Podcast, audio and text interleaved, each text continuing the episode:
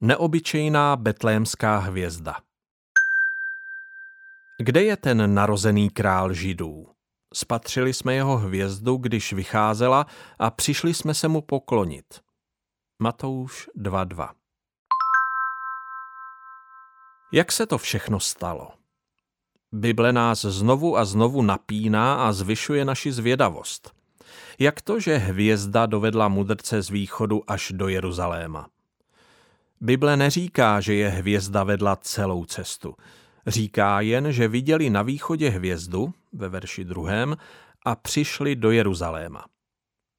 Ale jak to, že ta hvězda šla před nimi deset kilometrů z Jeruzaléma do Betléma, verš devátý?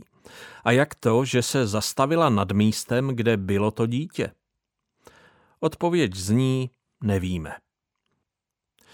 Mnoho lidí se snaží tyto věci vysvětlit pomocí konjunkcí planet, komet, supernov nebo dokonce zázračných světel. Ale pravdou zůstává, že nemáme tušení. A dovolte mi vám připomenout, že zabývat se těmito nejistými teoriemi má nakonec pramalý význam pro náš duchovní život.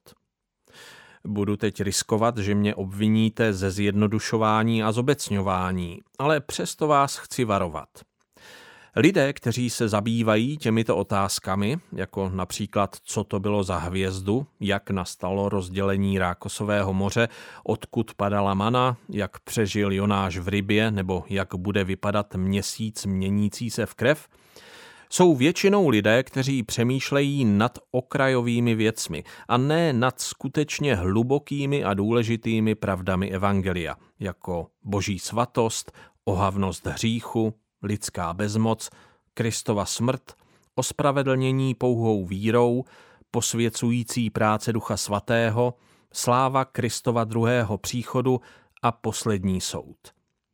Snaží se svést pozornost na nejnovější článek nebo knížku o kontroverzním tématu, ale pramálo se radují z těch skutečně stěžejních věcí Evangelia. Skutečností ohledně hvězdy ale zůstává, že to, co udělala, nebylo jen tak samo sebou. Vždyť přivedla mudrce k božímu synu, aby se mu mohli poklonit.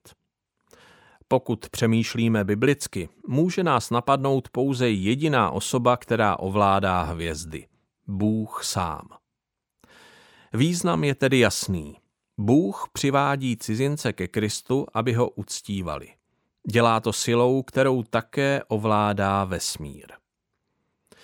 Lukáš ukazuje, jak Bůh hýbe celou římskou říší, aby při sčítání lidu přivedl panu do Betléma přesně v dobu příhodnou pro naplnění proroctví. Matouš popisuje Boha, který řídí hvězdy tak, aby přivedl do Betléma cizince, kteří se chtěli poklonit Kristu. To je boží plán. Tak to jednal tehdy a jedná tak i dnes.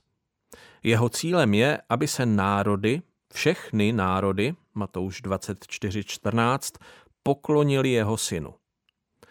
To je boží vůle pro všechny vaše kolegy, sousedy a příbuzné.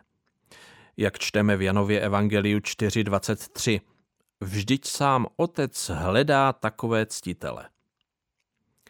Na začátku Matoušova Evangelia vidíme vzorec přijďte a vyste ale na konci pak vidíme jděte a hlásejte. Mudrci přišli a viděli, my musíme jít a hlásat. To, co se nemění, je boží záměr zhromáždit národy k uctívání jeho syna. Proto existuje svět, aby byl Kristus vyvýšen mezi všemi národy.